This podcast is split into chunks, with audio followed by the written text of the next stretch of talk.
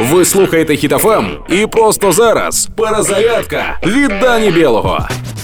Нещодавно Володимир Зеленський звернувся до уряду Австралії щодо підтримки України. Подробиці спілкування ви можете знайти десь в інтернеті, бо я вже фантазую, що можуть сказати на першому пропагандистському каналі в Росії.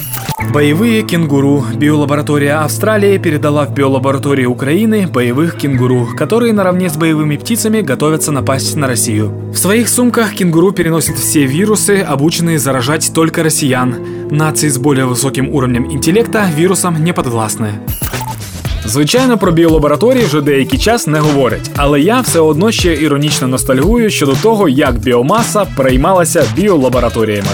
Можливо, після цієї війни українців будуть вивчати в лабораторіях, бо той ген, що відповідає за мужність та свободу, хочуть знайти всі. А ми тримаємося, підтримуємо одне одного та ЗСУ. Слава Україні!